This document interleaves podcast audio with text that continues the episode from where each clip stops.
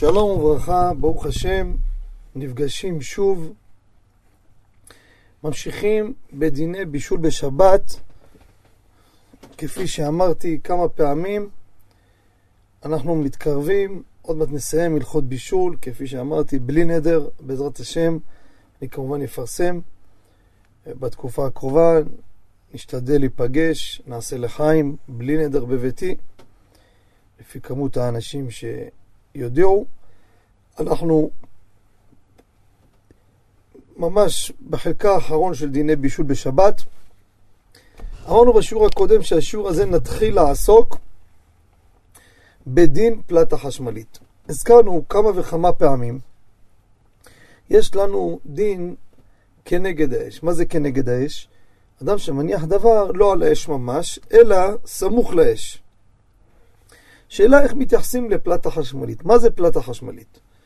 הפלטה המצויה שיש לנו, לא משנה איזה חברה, יש סלילים של חוטי חשמל לוהטים. והם מכוסים בחתיכת פח, סגור, מוברג, זו הפלטה החשמלית המצויה. שאלה שאדם מניח על הפלטה, האם זה נקרא שמניח על אש ממש, או שזה נחשב לו כמניח סמוך לאש. דעת הגאון רבי שלום משאש, עליו השלום, שו"ת שמש ומגן חלק א', סימן נ"ג, דיבור מתחיל וראיתי. כך לומד הרב אוירבך בדעת הביאור הלכה ברש נ"ג, הרב מרדכי אליהו בדרכי ההלכה עמוד רע"ה, גם יש לו שו"ת מאמר מרדכי חלק ד' סימן ז', הם נוקטים, זה נקרא כמו שמניח על אש ממש. אסור להניח על פלטה חשמלית גם דבר שהוא יבש, כמה זה נקרא מניח על האש. איפה אתה רואה אש? מבארים. כיוון שאי אפשר לבשל על חוטי החשמל שתחת הפח, וכי אתה יכול להניח על חוטי, על הסלילים האלו, חוטי החשמל שמתחת לחתיכת פח הברזל הזה, אתה לא יכול. וממילא, כיוון שאתה לא יכול, והפח הוא דבוק בפלטה, זה גוף אחד עם האש. ככה הם נוקטים. זה דעה ראשונה. הרב מרדכי אליהו, שם במאמר מרדכי מביא אפילו פלטה ירושלמית. מה זה פלטה ירושלמית? יש פלטה, יש פח מעל הסליל החשמלי, ומעליו, בגובה של עובי אצבע, יש עוד כיסוי נוסף. אומר הרב, גם פלטה ירושלמית אסור להניח. רק אם הנחת לפני שבת, אז מותר, אה, רק אם אתה מניח לפני שבת זה מותר, אבל בשבת אסור. זה דעה אחת. יש דעות נוספות, יש דעת האור לציון, חם בן ציון אבא שאול, באור לציון חלק ב', עמוד רל"ז. הוא מחלק. הוא אומר, תראה, יש בפלטה יש מיקום ששם אם אתה מניח את הסיר, זה יושב ממש מעל סלילי החשמל, חוטי הלהט. אומר, מעל גוף החימום שבפלטה אסור להניח אפילו דבר שהוא יבש. למה? זה דינו כאש ממש. אבל אם הוא לא מניח מעל מקום הגוף חימום, מעל הסלילים, זה נקרא סמוך לאש, כנגד האש. אומר אבל טוב להחמיר שלא נניח על כל הפלטה אם אין הבדל גדול בין חוטי גוף החימום כי אתה יכול להניח עליו. זו דעה ממוצעת, אבל דעתו של בעל שו"ת ישכיל עבדי בחלק ז', סימן כ"ה עוד ח', כמובן בעבר בחלק ו' הוא אסר, חלק ו' סימן ט"ו הוא חזר בו. גם דעתו של חם עובדיה בחווה דעת, חלק ב' סימן מ"ה, בחזון עובדיה, שבת ד' עמוד שמ"ד, נוקט פלטה חשמלית, דינה כמניח סמוך לאש. לא נחשב לו כמניח על האש, אלא כנגד האש. מה הסיבה? מביאים הפוסקים, ונביא בזה גם פוסקים אשכנזים, כי גם לאשכנזים במקום צורך יש על מי לסמוך. טעם ראשון, כיוון שיש הפסק בין חוטי החשמל לקדרה, אז זה דומה לאחד שהניח מאכל על גבי קדרה שעל האש. הוא לא מניח את זה על האש ממש. הוא מניח את זה על איזה פח שהוא מונח על הסלילים. ומה ההבדל בין זה לאחד שהניח על סיר שעל האש, זה גם לא נקרא לדעת מרן, זה בשני סעיפים מביא בזה. והלכה למעשה זה נחשב כנגד האש, גם פה זה כנגד האש. טעם נוסף מביא בחזון עובדיה, גם האגרות משה, אורח חיים חלק ד' סימן ע"ד עוד ל"ה. הרב אוירבך, שוחה שלמה חלק ב' עמוד שמ"ה, הקל בזה אם יש צורך בדבר.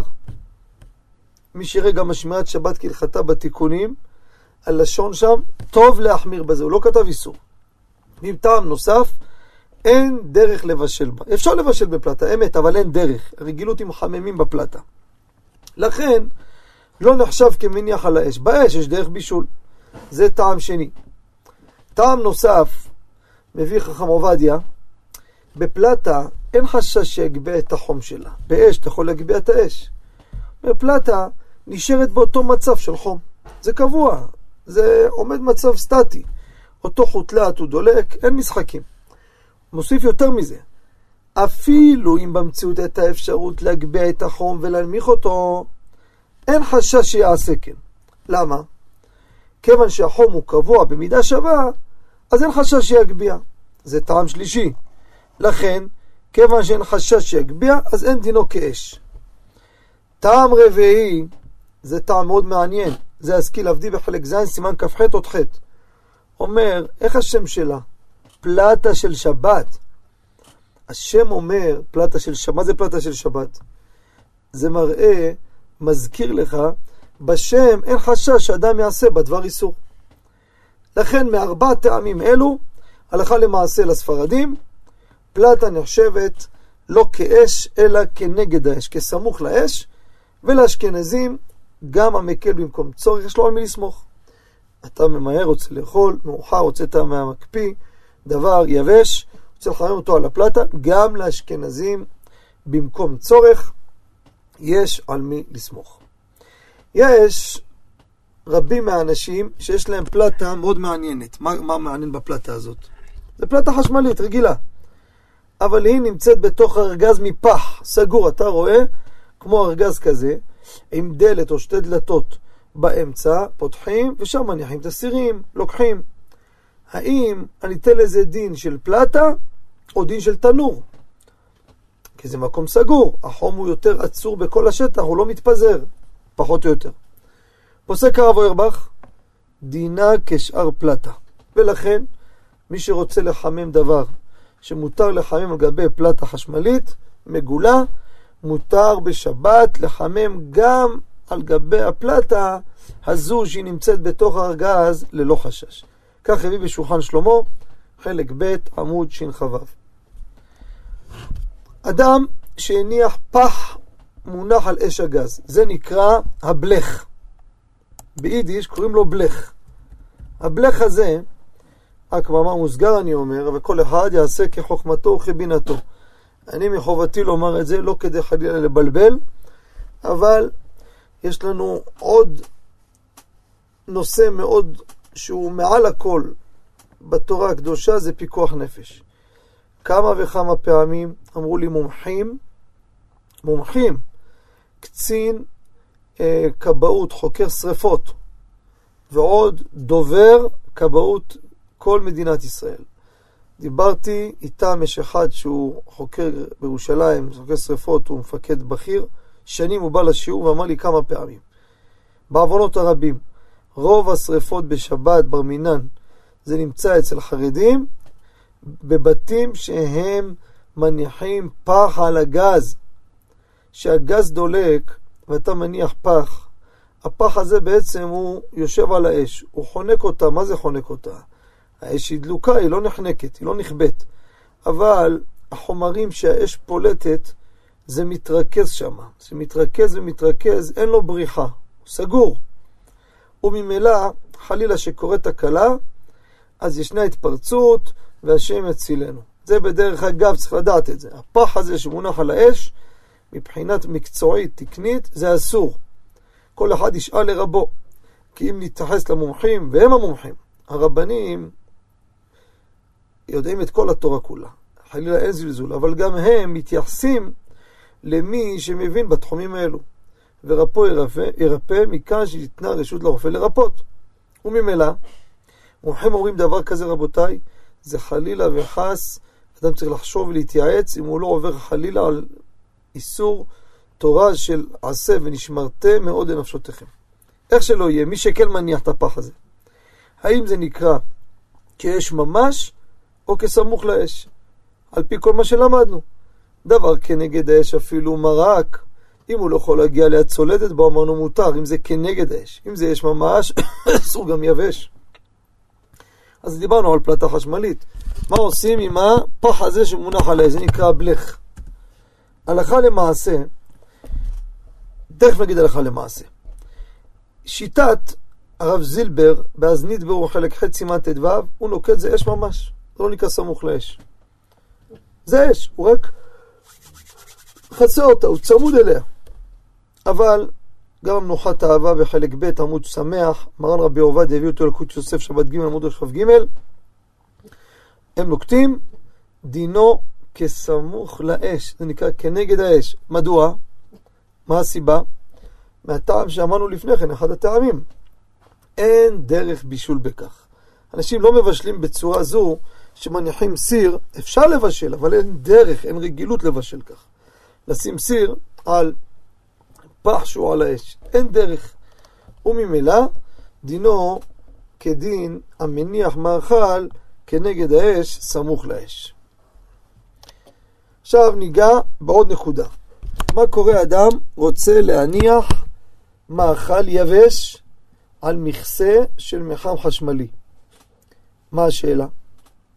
האם אני מתייחס למחם כולו כגוף חימום, כאש, לא כאש מכוסה או משהו? מדוע? כי הכל זה גוף אחד. אז באמת שיטת הרב אלישיב, באשרי עמוד רפ"ה, הוא נוקט להניח מאכל יבש על מכסה של מחם חשמלי, זה דינו כמניח על פלטה, שלשיטתו דינה כעל האש. מדוע? כי זה גוף אחד. זה לא דבר מופרד שעושה הפסק בין האש אליך. לא, זה דבר שהוא יציקה אחת. לדעתו זה כדין פלטה חשמלית. וממילא, אלו שהתירו על פלטה חשמלית, כל הדעות שהבאנו, גם הם יתירו באופן הזה. זאת ועוד שאין דרך בישול על מחם חשמלי. גם הרב אוירבך, מאור השבת חלק ב' מכתב כ' עוד ג', גם הוא התיר הדבר, ולכן להניח על מכסה של המחם החשמלי, אין הדין כמניח על האש ממש. עכשיו, אדם רוצה להניח מאכל לחימום בתנור בישול או אפייה. זה, או בעזרת השם נלמד סרש נ"ג, נרחיב בזה. שם יש בעיה. יש דרך בישול ואפייה בזה. פותחים את התנור ומבשלים. אם אדם עושה שעון שבת גרמה ומניח את זה לפני שהתנור נדלק, אז רבי עובדיה מקל בזה, והפשט הוא, אין בזה עובדין דחול, כי יש רגילות גם לבשל, גם לחמם. אז אין פה ניכר שרק מלאכת בישול. אז אין בעיה בחימום. ככה הסברנו פשט בקיבו שבת ברנ"ב בתחילת חלק ב'. אבל להניח בדבר שהתנור דולק, פה יש לנו בעיה. עכשיו, בעזרת השם, עד כאן להיום. בעזרת השם, בשיעור הבא, אנחנו נעסוק בסיר מים שעל פלטת שבת, אה, אם נחשב ככלי ראשון, סיר סמוך לאש שנעשה רותח, כנגד האש. האם הוא יהפך לכלי ראשון, או שלא, עם, עם כל הכבוד, הוא לא על האש. ומה קורה להזיז סיר בפלטה ממקום למקום? האם מותר או אסור? זה גם שאלה מצויה. לפעמים רוצים להעביר את הסיר למקום יותר רותח. למה? שיהיה יותר טוב. חמין יותר uh, מבעבע. כל זה בעזר השם יתברך בשיעור הבא.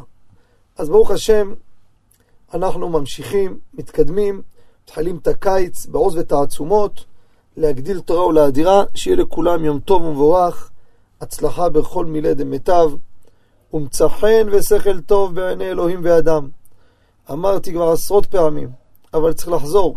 גם פסוקים בתפילה אנחנו חוזרים עליהם יום-יום, כמה פעמים ביום.